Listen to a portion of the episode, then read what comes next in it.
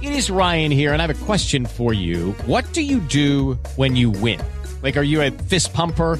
a woohooer, a hand clapper, a high fiver. I kind of like the high five, but if you want to hone in on those winning moves, check out Chumba Casino. At ChumbaCasino.com, choose from hundreds of social casino style games for your chance to redeem serious cash prizes. There are new game releases weekly, plus free daily bonuses. So don't wait. Start having the most fun ever at ChumbaCasino.com. No purchase necessary. VGW. Void were prohibited by law. See terms and conditions. 18 plus.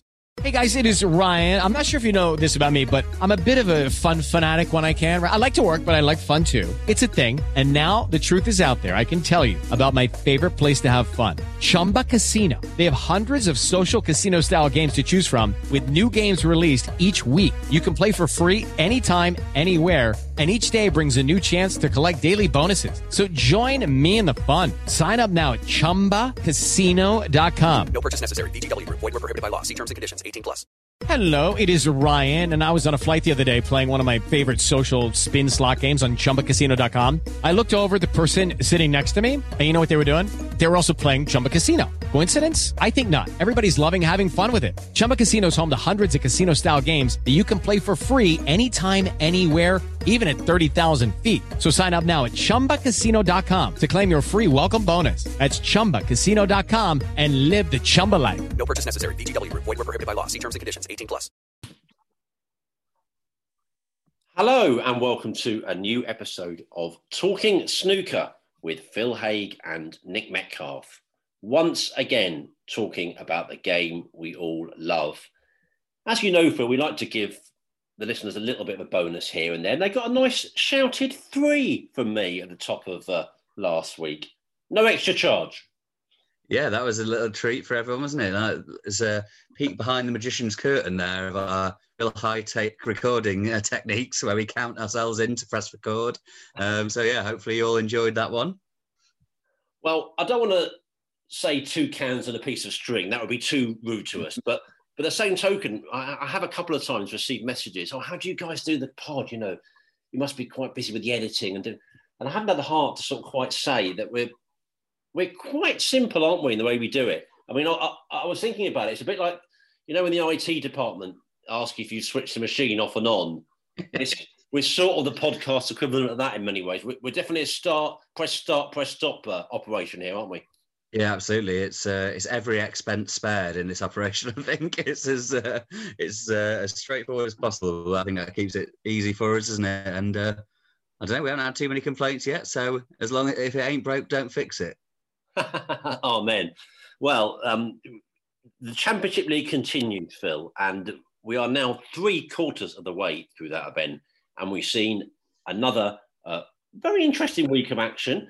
Uh, again, uh, it's fair to say the standard hasn't always been amazing. It's early in the season, a lot of rustiness around, but players easing into their seasons. And yeah, we've certainly seen some interesting results, and we'll, we'll go through those in this uh, new episode for you. And starting with last Monday, and Jimmy Robertson and Ashley Hugill were the two players that went through. Robertson with uh, seven points, ahead of Joe Perry, notably with six in that group, and uh, Jimmy White was in that group as well.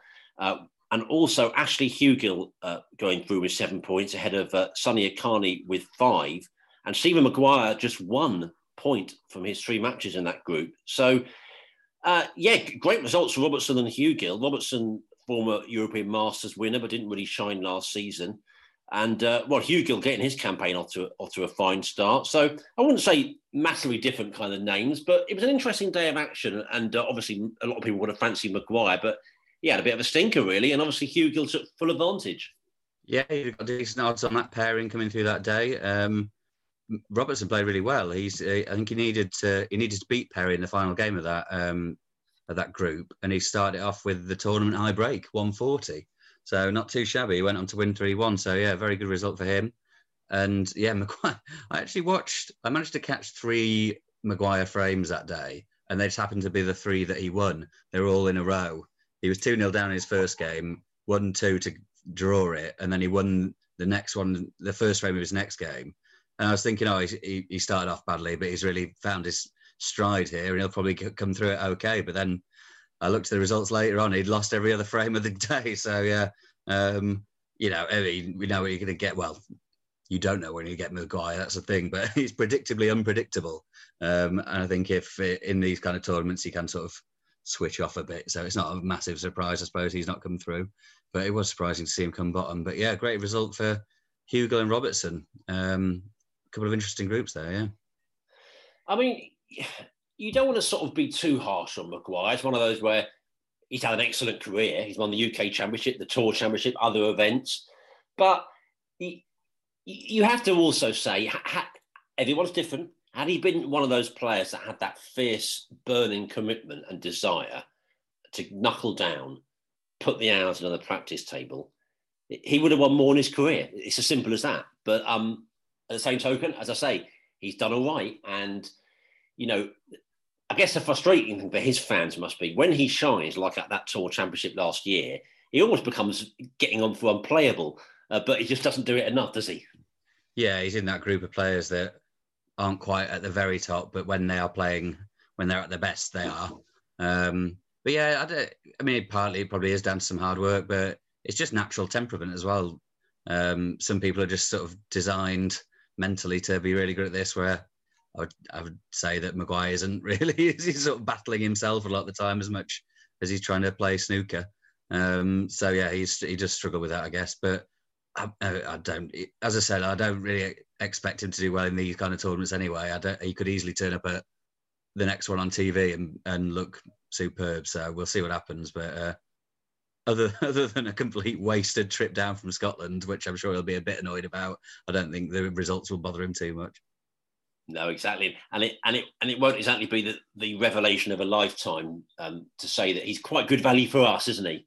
he, yeah. he with his press conferences, you he, often is just so laid back and in such a sort of funny mood that he makes a good copy and good company during those presses. Actually, yeah, he's a good. Uh, yeah, I enjoy speaking to him. I think when you, you watch him on TV sometimes, if you've never met him, he he can look kind of angry slash stroppy slash a bit intimidating almost. But when you actually get to speak to him, uh, he's really cool. So yeah, um, I always I always sort of wish the best for him. But uh, yeah, not to be this week for him.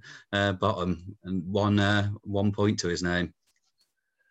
But one player that did a lot better than that was Yan Bingtao. He's through to the next stage uh, with six points ahead of Louis Heathcote and Jamie Clarke with four each. That was on Tuesday. The day that Matt Selt also won through. That was a really tight group, actually. Him with five points, Ashley Carty and Lukas Kleckers with four points each.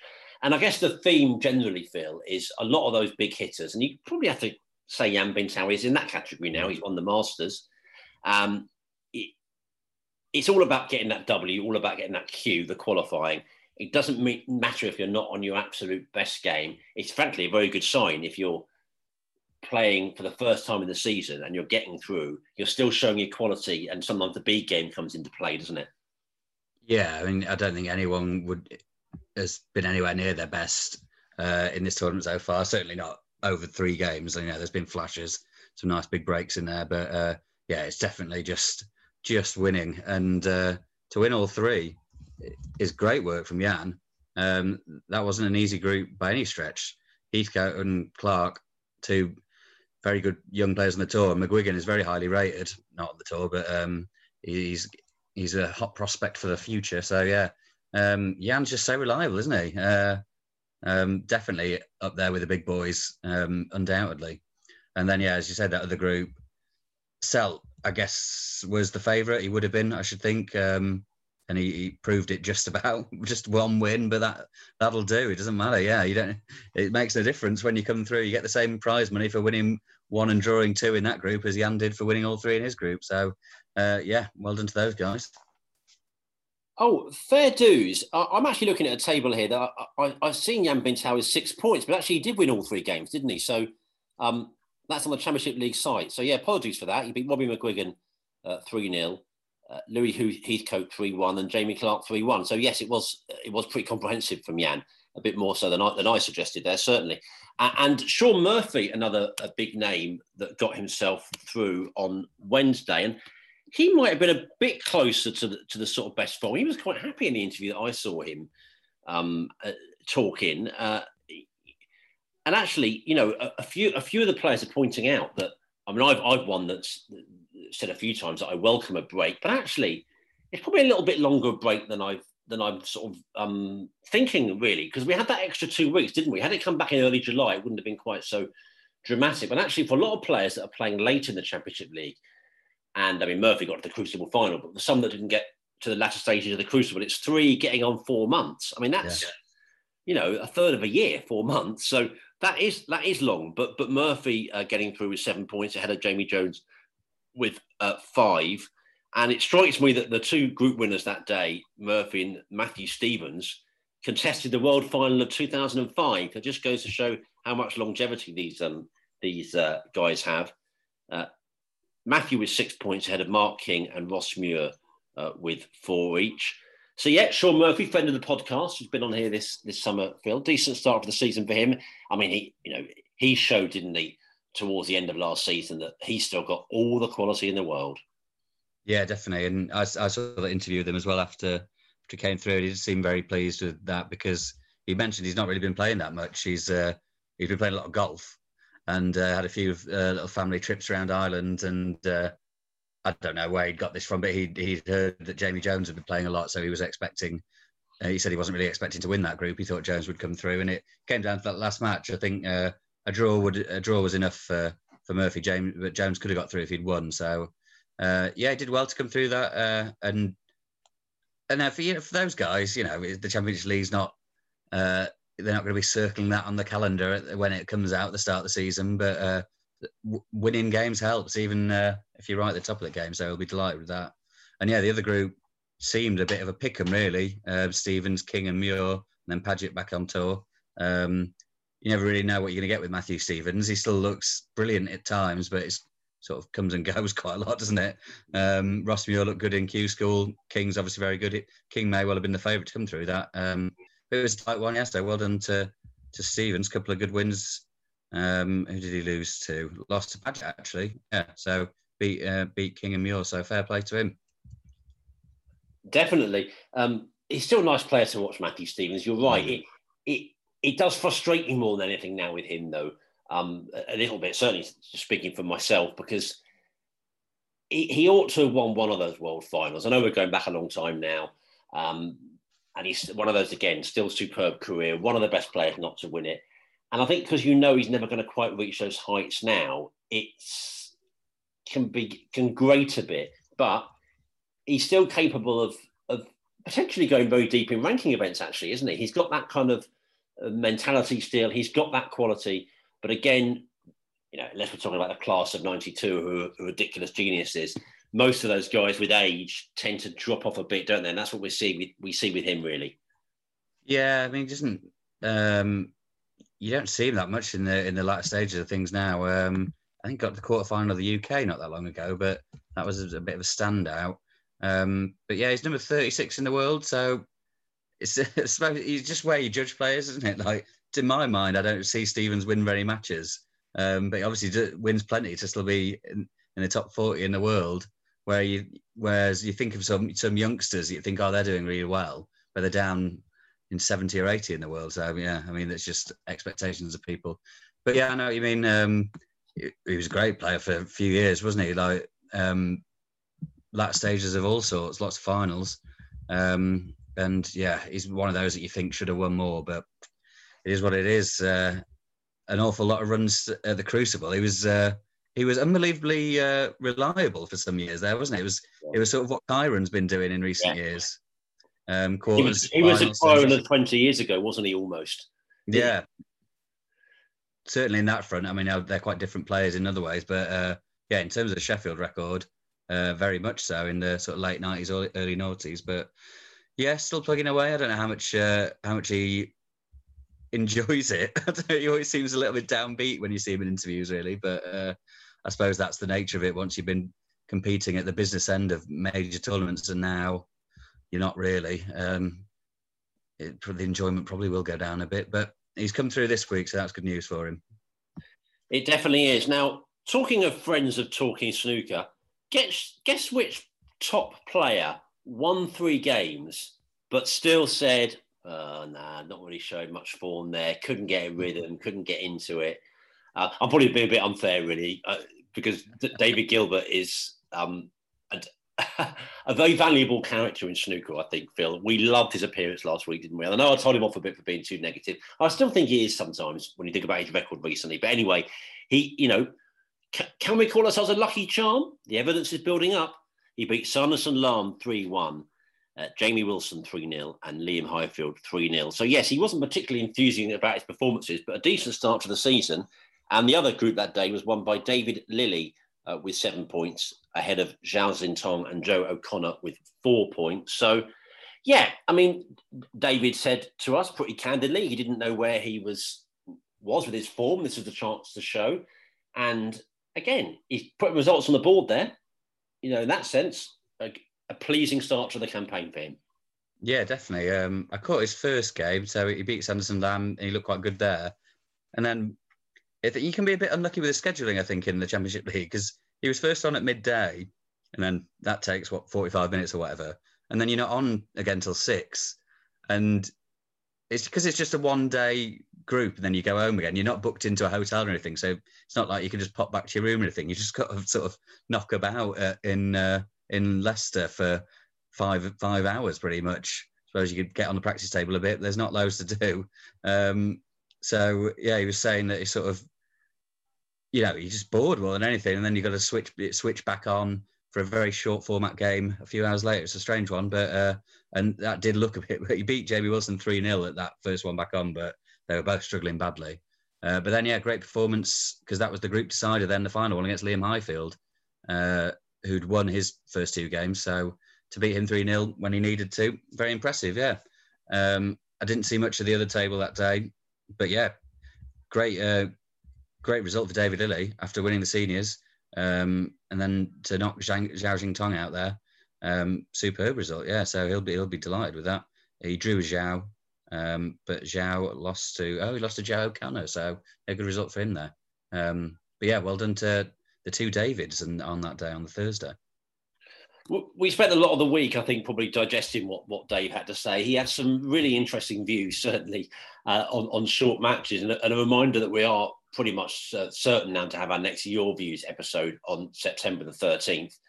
Um, it's one of those where you think, oh, are we going on too much about short matches? But then I sort of think, well, not really, because that is the that is the topic du jour, if you like. That is mm. the thing that everyone's talking about at the moment. And you know, a week on, you know, he, he was so candid. He, you have to think. I mean, you speak to more players than I do, certainly, so you'll be able to probably know this. But that's what a lot of players are thinking, aren't they, about the best of five at the British Open? I mean, Dave, Dave might be more sort of vocal than others and a bit bolder in saying it, but I imagine that in that community, there's probably not that many players that are that enamoured with that format, is there? Uh, I've, I've not heard anyone saying, great, it's best of fives, you know. um, there, there may well be some. I suppose you know, for the for the ones sort of scratching about at the bottom of the rankings, then it should help their chances against if they get drawn against a big name. Um, but even those guys, you know, they still back themselves to be good players. So um, I don't think they want to be thrown into sort of what is more of a lottery. Um, so yeah, uh, I've not heard any players sort of really coming out backing it. Uh, but uh, that tends to be the nature of it, especially if you're sort of getting your, your feedback off Twitter. You will hear all the negative views more than anything else. Um, but yeah, uh, we'll see how it goes down the British Open. As he said in this, he said he didn't care if the Championship League was best of one. I don't think anyone expects this to be anything other than quite a short format. Um, but yeah, the British Open comes around. We'll see. Uh, we'll see how it pans out because it'll become a disappointing, I think, when there's like a really high quality match and then it just ends and it's all done and dusted very quickly, and you'll be left wanting a lot more. And that's when it becomes disappointing. But uh, yeah, we'll see. We will see. And the tournament is now just a week away. And when we next join you, we'll look ahead in more detail to that. Uh, really first big ranking event of the season. And it feels time that we're having that uh, upon us very soon now. As much as we've enjoyed the sort of slow burn of the Championship League, I think we need a bit more high octane now. And that's coming up in a week's time, the British Open. But back to the Championship League and the action on Friday. I was quite impressed with Judd Trump's results, actually. Phil, in the sense he had three wins, all with a 3 1 scoreline. So we had to battle a bit, beating Rod Lawler, Lee Walker, and Anthony Hamilton. I know we joked a bit, you know, maybe more than a bit about the, the sort of slow play, and they're quite methodical players, aren't they? But I think it was a grind, wasn't it? I mean, let, let's let's be clear here. It, it, it wasn't a day where Judd Trump could really get his rhythm together. Again, first match of the season, first matches, not that easy to anyway. But he did get through, uh, you know, in, in, that sense, a good start from him. And also from former Masters champion Mark Allen, who got through his group with seven points ahead of Mitchell Mann with five points. So had a couple of more sort of surprising uh, group winners from lower down the rankings, but two massive big hitters there on Friday getting through. Yeah, um, I watched a couple of Judd's games, and yeah, he, he, said in his interview afterwards that it was a particularly tough group for him specifically against the sort of slower players. But I, I, don't think anyone likes playing really slow players. But um, yeah, it wasn't. It wasn't. It also wasn't entirely his opponent's fault that they were down to there was not much fluency or rhythm because uh, Judd missed a lot of balls that you wouldn't normally see him hit just because he hasn't been playing much. Um, he says he hasn't even played anyone since the World Championships. And I know he hasn't played a game since then, but the way he said it, I think he meant he has he literally hasn't even practiced with anyone since the World Championship. So uh, it's no surprise that uh, he he was quite rusty, but clearly still good enough to win all three games. So uh, well done to him. And uh, there were some nice other moments. I mean, Anthony Hamilton knocked in a, a great century in one of his games, finished second in the group. So uh, it'll be a good result for him. I don't know if you saw the clip of him smashing the break in his last frame against Judd. I think some of that didn't I go did, I did. Well. Yeah. that was I a think some people appreciated that. proper, Uh, it, I think it was an entirely dead frame. It wasn't just a dead frame in his game. I don't think it ma- it made any difference to the group either. So uh, I have got no complaints of that. If, if it, it, literally means nothing, then you can do what you want. Um, but yeah, uh, solid stuff from Judd. He was uh, nowhere near his best, but it, nowhere near his best is still too good for most people. And actually, Mark Allen um, looked superb at times in his. His first game, was it his first game? He knocked in two centuries. Um, yes, yeah, his first game against Daniel Womersley, a 137, 103, and 94 to win his win his three frames.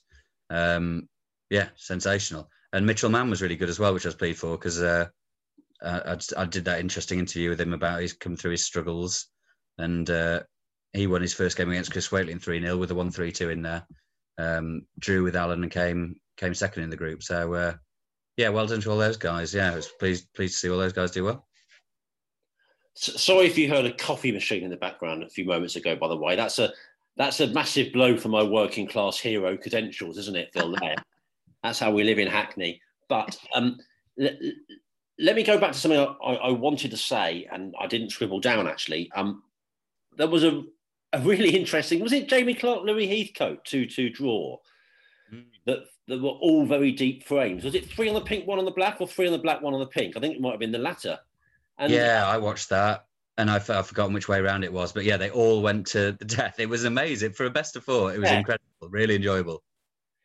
I must admit, I didn't. I only saw little bits of clips, but it was one of those because obviously I follow I follow a lot of snooker people on my Twitter feed, and you don't tend, touch wood, to miss a lot of stories when you're on Twitter like that because things, you know, will be reported back. Someone's watching something, you know, always. Yeah. yeah. And it started going through, you know, this, this, for a best of four, this is amazing. And this is, you know, this is ridiculous. Every frame, and, and uh, it took my attention there. It just shows, I guess, you, you said about the frustrating side about wanting matches to go on longer when it's two really good players or a really compelling match. But even something like a best of four can have can have its charms, can't it? And can have its drama. Yeah, especially when both players are ending on 50, 60 points in every frame. You do seem to feel like you've got quite a lot of snooker for your money there in four frames. Yeah, I've, I found, I've dug I did tweet about it, I've dug that out. Three frames, one on the black and one on the pink. Um, and there obviously were some mistakes in there to let the other man in on a regular basis. But I do remember there's some big nice breaks as well. Uh, yeah, two really good young players, those two, uh, on the way up in the game, uh, and they were looking decent there. So yeah, and that was it was just a, it was a, just really engaging. Like, there seemed to be constant swings in momentum, and uh, over that short distance, you wouldn't think you could have got time to build too much momentum and then lose it again. But uh, they managed to do it, and uh, yeah, it was really it was the first match of the day as well. I think, uh, or at least it's their first anyway. But, yeah, yeah, their first one, the second one. Yeah, um, yeah, it was really enjoyable one. Yes, it, it it it certainly was, and just shows those short matches can still be enjoyable. And well, the mists are clearing, Phil, aren't they? You, you, you know, we can see the light The Championship League is moving through to the second stage, and well, actually, there are some top groups coming up. Um, I know the Championship League's not everyone's cup of tea, and it, it is a slow, it is a slow moving one. Let's not pretend otherwise. But you know, in terms of the players and the and the characters we'll see in the next few days, well, we can't really have too many complaints. And, and Monday actually looks terrific with one group: uh, Ronnie O'Sullivan, David Gilbert, Chang Bing Yu, and Craig Steadman. And then the other one that really catches the eye: uh, Yan Bingtao, Barry Hawkins, Matt Selt, and Cao Yu Peng. I mean, we've of course had uh, George Wayham on here, and I've heard other tips to stay they steer clear of this unless they really see a banker. But you wouldn't want to put any money on that Bingtao, uh, Hawkins, Selt, Cao Yu Peng group, would you? No, no thanks. No, no way. Uh, I, I've had, had, I actually have had a look at their betting, and uh, Yan and Hawkins are sort of level favourites, but Cao Yu Peng was superb in his uh, first group. So, um, yeah, like you said, you maybe maybe you would put your money on him, but then you would be ruling out Yan and Hawkins. And Selt was great as well. So yeah, who's to say? And even the other group, um, O'Sullivan will obviously be runaway favourite, but it, it, seems ages ago he played. He was playing the first day of this stage one, and that was so long ago. I don't yeah. know what he's been doing in the meantime. I know he's been doing a few exhibitions actually. Um, but yeah, and Gilbert only played the other day, so maybe that'll go in his favour. Who knows? Um, but yeah, a couple of great start to it. Uh, it's a shame that I guess that Yan and Hawkins and Cao and Selt group will be on table two in a way for not everyone will get to see it. Um, but then you're not going to put the rocket on anything but table one. Very much so. And the match from live service, you can see both, can't you? I think the second one's without yeah. commentary, so there will be an option to see that. Yeah, that's a, that's a cracking day of snooker, actually. And Ronnie O'Sullivan, David Gilbert's the last match. Obviously, they're, they're kind of expecting that could well be the group decider, but we'll wait and see. Uh, on to Tuesday then, and uh, Shaun Murphy, Graham Dott, Ali Carter, and uh, Gerard Green. So, well, plenty of experience there. I scribbled down a combined age of 171.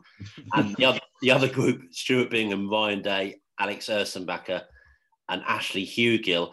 I mean, there'll be some proper ring craft, I think you'd call it in boxing, but there'll be some proper table craft uh, uh, uh, on offer there in that, particularly that Murphy, Dott Carter, Green group, won't there, Phil? Yeah, absolutely. Yeah, that's another tough one to pick. Um, we've spoken before about Ali Carter's been in good form for months. He looked good in his first group. Um, but again, like I said in the last one, it seems forever ago that he was playing his group, whereas Murphy only won his the other day. Um, Dott's always tough to beat. Um, Gerald Green's been around for ages, so you talk about the tablecraft for sure. Um, I guess Murphy will be favourite, but can't be much ahead of Carter or even Dott really. Um, the other group, uh, Bingham will be clear favourite there, but Ursenbacher was arguably the, the star performer of the first group. He was the only player to not drop a single frame. Won three, won all three games, won them all three 0 So you can't argue with that at all, especially because he wasn't even the top seed. I think Scott Donaldson, Scott Donaldson was top seed, and with Aaron Hill and Leo Fernandez in there, so it wasn't an easy one at all for the Swiss. Um, so yeah, that's another tough one to call. Ryan Day, very good player, and, Ash, and Ashley Hugill be he wouldn't have been favourite to come through his group, but he'll be delighted and be confident going into that. So, yeah, another another good day of action. I'll be looking forward to. Oh, it's Murphy versus Dott. They've got on last in that first group. I thought it might be Murphy against Carter, but um, yeah, that'll be a good one. Yes, and it's what I've said before actually in recent weeks. You can't quite pigeonhole Graham Dott in the way that would be neat in that, or he only does long format. He can never do anything yeah. short one because he, he has done well in this before actually. And uh, yeah, he, he, you know he'll scrap for every ball uh, in that in that particular group that day. So there's some really fascinating matches there to come, and that should be the case as well on Wednesday when we're seeing groups: uh, Kyren Wilson, Matthew Stevens, Oliver Lines, and Ken Doherty. And then the other group, David Lilly, Noppon Saengkham, Mark Davis, and Bai Lang Ning. There's so much experience around in these groups, you know. And um, it, it's a nice thing, you know. I, I, said to you when we were off there just before, actually, didn't I? That I said that I scribbled down a, a couple of combined ages and hope, I hope that didn't didn't appear rude. I certainly don't mean it in a rude way. I mean it in a way, in a in a complimentary way, and in a kind of embracing it that, that we have these players of different ages, and that's get part of the one of the part of the joys of the sport, I guess. But mm. but uh, yes, uh, it, I mean, if Kyren plays his best, Kyren will go through in that group. The other one's certainly a hard one to call, and uh, yeah, interesting action ahead there on Wednesday. Yeah, I think you've always just seems like you have to go with Kyren in this tournament. It's just silly not to. Um, of course, the other three will fancy their chances of causing an upset, but uh, yeah, it's a brave person to not back Kyren Wilson in the Championship League. But the other one, I don't think anyone would have picked it that being those four players to be contesting Group C. Um, Noppon was great, but uh, he was in a group with John Higgins, wasn't he? So Yes, he uh, did. no one, yeah. So I, I don't think anyone would have been picking him. And by Lang Ning then the amateurs come through. Oh no, that's not right because David David Lilley is an amateur as well. Um, so both amateurs that come through are in the same group, uh, which is interesting. Um, but yeah, that's that is a pick and one. Surely, I guess Noppon might be favourite after playing so well to knock Higgins out of that group. But yeah, who knows in that one? I love it when you say it's a pick and one. I know I said it before. I'm, I'm always, always thinking you're going to say pick and mix. One day, as a treat for me, you might just say pick a mix, won't you? I'll Um, throw it in there. and coming up on Thursday, uh, Judd Trump, Tom Ford, Stuart Carrington, and Jimmy Robertson. And the other group, Mark Allen, Ricky Walden, Peter Lyons, and Fergal O'Brien. Well, that's a combined age of 173. Obviously, Peter and Fergal contributing a lot of that. But um, uh, yeah, again, a lot of a lot of um, you know good top players there. I mean, you think you think probably the top name in both groups will go through. Um, Judd, will sort of fancy his chances there, won't he, against those guys? You would think. Yeah, you'd be brave not to pick Judd there, having just played on Friday. Um, he'll, he'll only get better, won't he? You could say that about any player, really. They're only going to get better uh, as they get into the season. Um, and Mark Allen won't have it easy. Ricky Walden, I think, he's going to have a good season, isn't he? He seems to be confident, playing well. He only dropped one frame in his first group.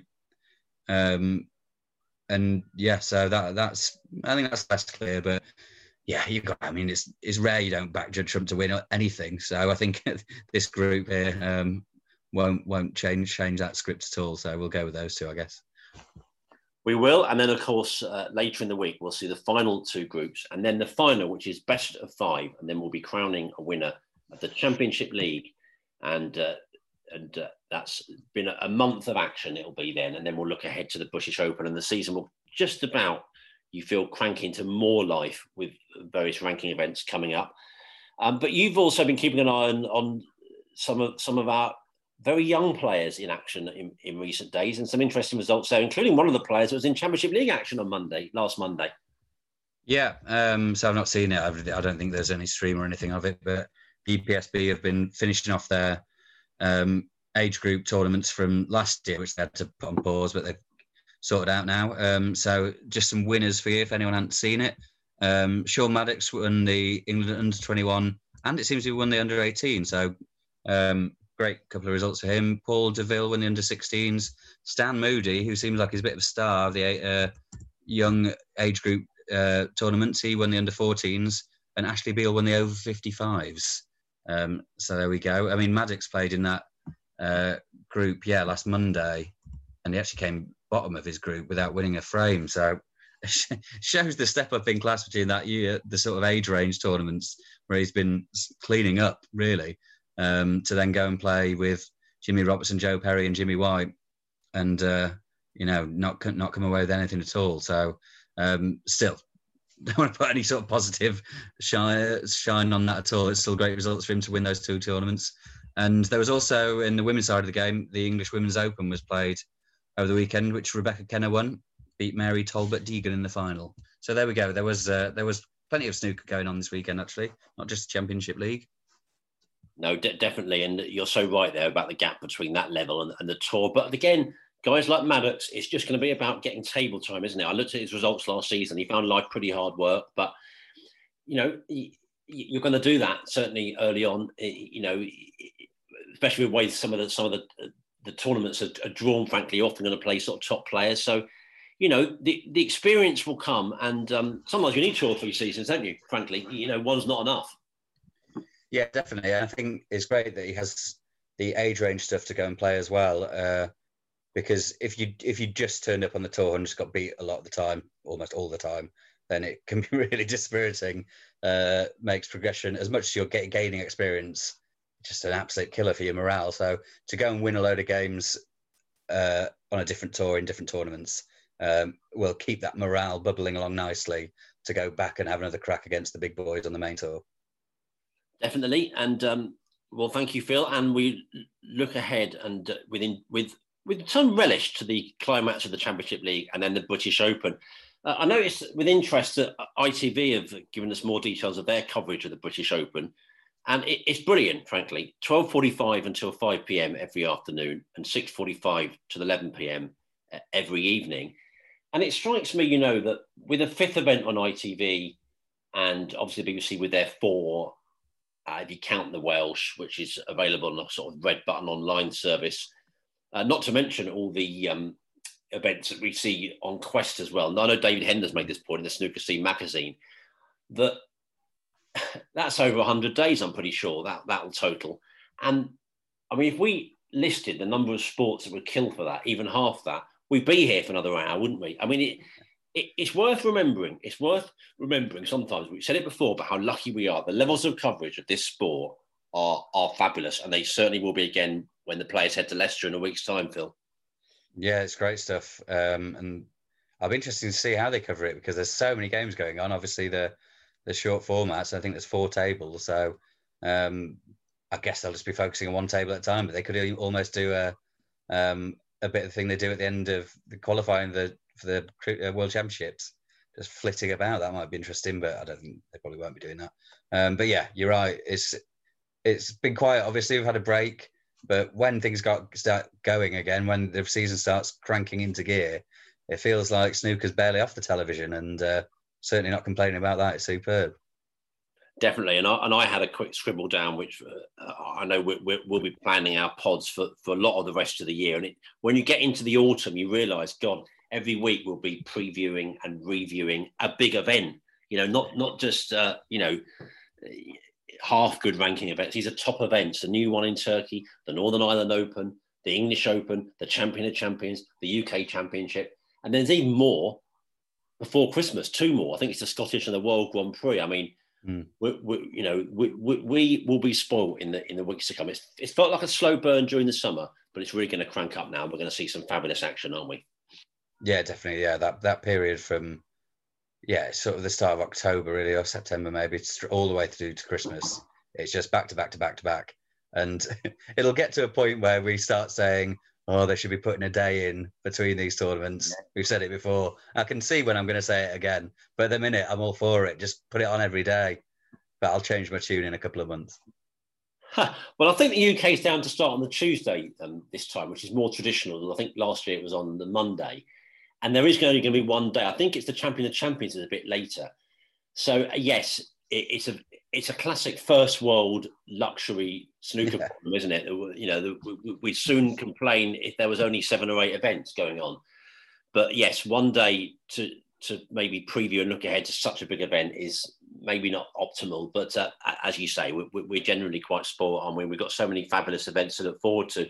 Um, Phil, I know one thing we wanted to do um, in this episode was have a little word about some of the other audio services that were out there. I know people were very welcoming to us um, when we came on the scene, so I think it's only fair to sort of um, uh, push that um, you know kind talk on, as it were. And we're going to start with snooker scene with Dave Hendon. Obviously, it's been going for years, always great value. And the last episode actually well worth a listen with Dave and Phil Yates reflecting on great moments from the British Open really reminds you how much history there, there is in this event. I know it's going to be a different format this time, but it has got that name, it has got that cachet, and um, you know, really just crystallized how, how, big an event it was back then. Those other events on the calendar that weren't the, the kind of triple crown, there's no doubt that they were really big events, and it was kind of like the flagship event for ITV back there. Some top finals, some top winners, some top memories and uh, yeah, snooker scenes are always worth a listen because let's face it, I mean, you know, when you when you talk about someone like Phil, I think he's pretty much been at every World Championship since about 1972 or three, Phil. So that's it, absolutely invaluable. He's a man that's a, he he's been snooker's permanent witness, hasn't he? Really?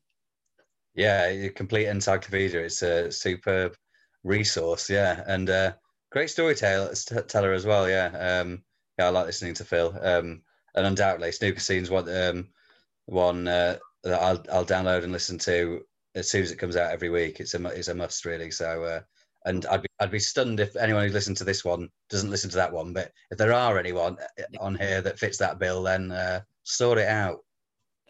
there we are.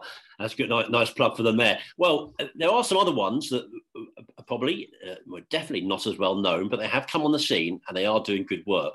One is the Talking Balls pod with Michael Wright. And Michael's already had some top guests on his website, on, on his uh, podcast, including uh, Joe Perry. Uh, so uh, he's obviously a really enthusiast, and you know it's it's it's re- it's a really nice uh, resource, nice to tune in, and uh, you know it does quite long chats, chewing the fat with players and other people involved. So that's good to see, and also the Eight Ball podcast with Daniel Wells and Scott Ryan, a bit of a mixture of pool and snooker. And again, they've had some um, really top guests on there, including uh, Jimmy White, actually, in, in recent times and one that um, goes out on YouTube. and You see it a lot on Facebook, and that's the 15 Red podcast with Mike Dove, Scott McCarter, and Graham Drayton. Now, those guys are proper snooker enthusiasts, and they regularly have really long discussions about the game, about great players of the past, memorable tournaments. And again, they have special guests on there. Cliff Thorburn was among those they've had on there. Mm. So it's really nice, isn't it, Phil? Because, you know, we mustn't just play lit service. You know, when we came on the scene, and, and, said it's good to have more podcasts. We, sh- we should throw that forward. The more people talking about the game, the better. And it's, it should be for the benefit of us all, shouldn't it? Yeah, for sure. And I think everyone sort of does it in a slightly different way, which is nice. Um, yeah, I, I listened to all those guys that you just mentioned. Um, I've had the Talking Balls one with Head Clive Everton on, and I've had it downloaded on my phone for seemingly ages, and I've still not got around to listen to it, but I will, I promise. And uh, I really enjoyed listening to Alan Robidoux on the Eight Ball podcast. Uh, he's a great storyteller, actually. Just got a lovely voice as well, lovely accent. Um, that was a long old chat they did with him as well. That was really good. Um, so yeah, as you say, there's uh, it's far from saturated market at all. There's uh, there's space for everybody, and uh, and everyone's doing it slightly differently, which is great. So uh, yeah, the more the merrier, and everyone's doing it really well.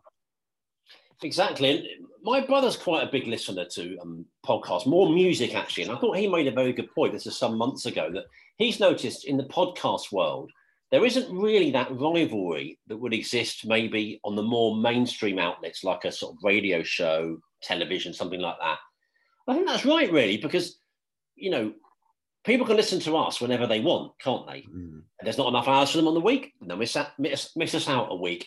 But there probably are, aren't there? Even in our busy lives, if you're a snooker fanatic, and I know we have many of those listening to us, you're going to find room. I know I do for sort of three or four, and I do that for most of the sports I I love, be it football, be it NFL, be it golf, and you know, again, it's a more it's a more the merrier thing, and we're not fighting in a particular time slot. So I think there is room for everyone to kind of be supportive of each other, hopefully, and um, that's what certainly what we're trying to do. And uh, yeah, there's been there's some great work out there, and again, it makes you realise, Phil, there are so many interesting characters in this sport. I mean t- I'm touching wood here on my table.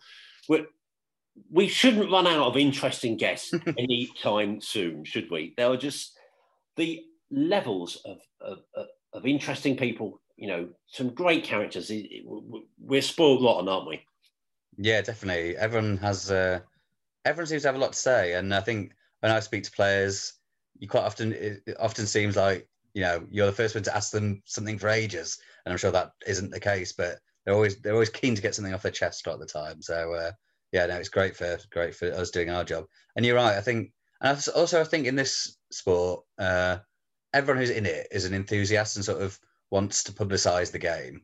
So there isn't that sort of doing down what you could see as your opponents or rivals or whatever in the media, because I think I think everyone generally has a has a passion to sort of see the sport do well and uh, recognise that whatever we're all doing is uh, is good for it. So yeah, I think there's a, more of a camaraderie than maybe in some bigger sports where they're scrapping for for airspace or column inches and stuff like that.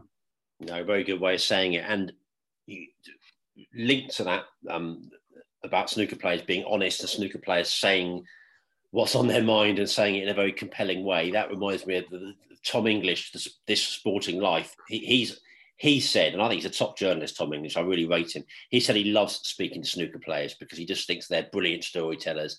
They've got so much to say. We don't hear them enough a lot of the time. And his interviews with Stephen Hendry, Dennis Taylor, and Graham Dott are all available still on BBC Sounds. And all three of those are brilliant, are brilliant listens. But listen, one thing we want to say as well, don't we? If you've got a snooker show yourself, um, really, we're talking audio based here, so we keep it you know, specified within the, within those boundaries. Do let us know. We'll be happy to mention it on here because I know a few do pop up in in maybe less mainstream places, and um, yeah, we'll certainly be happy to give you a mention. But Phil, well, we got one more week of, of the Championship League, and um, and then the British Open, and so we're heading towards the end of the summer now. But there's lots of action to look forward to, and well, it'll be interesting to see who emerges as, as, as the first ranking event uh, winner of the season, and uh, whoever it is, of course, it just, it's obvious thing to say, but it just gets your season off to a brilliant start, isn't it? And you can really look forward then so much to the rest of the campaign. Yeah, definitely, um, and it's a good prize. I think it's hard to work out because you you add up all the the prize money. You get twenty grand for winning it, but you also already picked up thirteen grand over for winning the first three stages. You get that far, so thirty-three thousand pounds can uh, make a big old difference to some people's rankings. Um, so yeah, and a great start, great morale boost. And if you've got through all three stages and then won the final, you'll certainly have beaten some good players along the way, um, even if it is over short format and yeah, looking forward to this week. Really, I think that these groups that we've spoken through uh, are great, and then the final day is really interesting. The two final groups, and then the final after the final groups. it's so long; you feel like repeating yourself sometimes. But um, yeah, certainly that Friday is well worth watching, even if you haven't watched any of the or much of the Championship League so far. Um, and hopefully, they've got that enormous trophy back that Kyren Wilson picked up, and it seemed about as big as him. Quite enjoyed that one because they replaced a very puny one that they'd had before. So hopefully it's the big one again. You're quite a trophies man, aren't you? As we said before, I've got visions of them kind of forgetting that they've got to make the final best of five. They've done best of four all along, and then sort of like, oh, it's, it's best of four. That's okay. No, they, they, they, yeah. they've got that right. Best of five final. We'll, and we'll look forward to that. I think that's about it it from us, sir. We haven't done one of our marathons here, but I don't know. Maybe the listeners will be saying, "Thank God." yeah, I think it's good to mix it up, isn't it? Uh, yeah, there's no point flogging a dead horse. We've spoken about the Championship League a lot. I think I'd be surprised if any other podcast around has mentioned the Championship League as much as us. So we can take that title ourselves. I might make myself a big trophy for that. Now, Phil Haigh, before I forget talking about trophies, I will say it on air. We are definitely going to have a match this autumn. We're going to yes. have a match now, we probably should discuss this off air rather than on, but we're mavericks like that. I, I think we should probably do it in Tooting. Because there are various London venues. I know you played there before. I've played there as well. In tribute to Jimmy and, and Tony Meo, I think I think we should maybe do it in Tooting. Yeah, that suits me. It's a bit of a trek from Reading, but I don't mind it. I love it around there. I used to live not too far from there. Um, so yeah, I think we've never played before, but having had brief conversations about it, I think we're a similarly terrible standard. So it'll be a level game, a long and level game. We both know Barry Hearn to some extent now. We, we can't really twist his arm to, to sort of get any kind of coverage involved, can we? that's, stre- that's stretching it, isn't it? I think. I mean, I could write it up in the Metro, but I might get I might get a stern ticking off for wasting my time. Brilliant. Yeah, let, let, let's depart. And um, and thank you so much, Phil. Look forward to your company next time when we're reviewing the climax of the Championship League and previewing the British Open. Have a great week, sir. Thank you, you too. Always a pleasure. And thanks to everyone for listening. And uh, keep your thoughts coming to us. We've got that Your Views episode in September. They are trickling through now a bit more your correspondence as uh, as we we head more into a sort of busier time in the in the snooker calendar. Talking snooker at yahoo.com or tweet us at Talking Snooker. But for now, from Phil and myself, cheerio. Sports Social Podcast Network. Judy was boring. Hello. Then Judy discovered chumbacasino.com. It's my little escape. Now Judy's the life of the party. Oh, baby, Mama's bringing home the bacon. Whoa. Take it easy, Judy. Chumba. The Chumba life is for everybody. So go to ChumbaCasino.com and play over 100 casino style games. Join today and play for free for your chance to redeem some serious prizes. Ch-ch-chumba. ChumbaCasino.com. No purchase necessary. Void where prohibited by law. 18 plus terms and conditions apply. See website for details.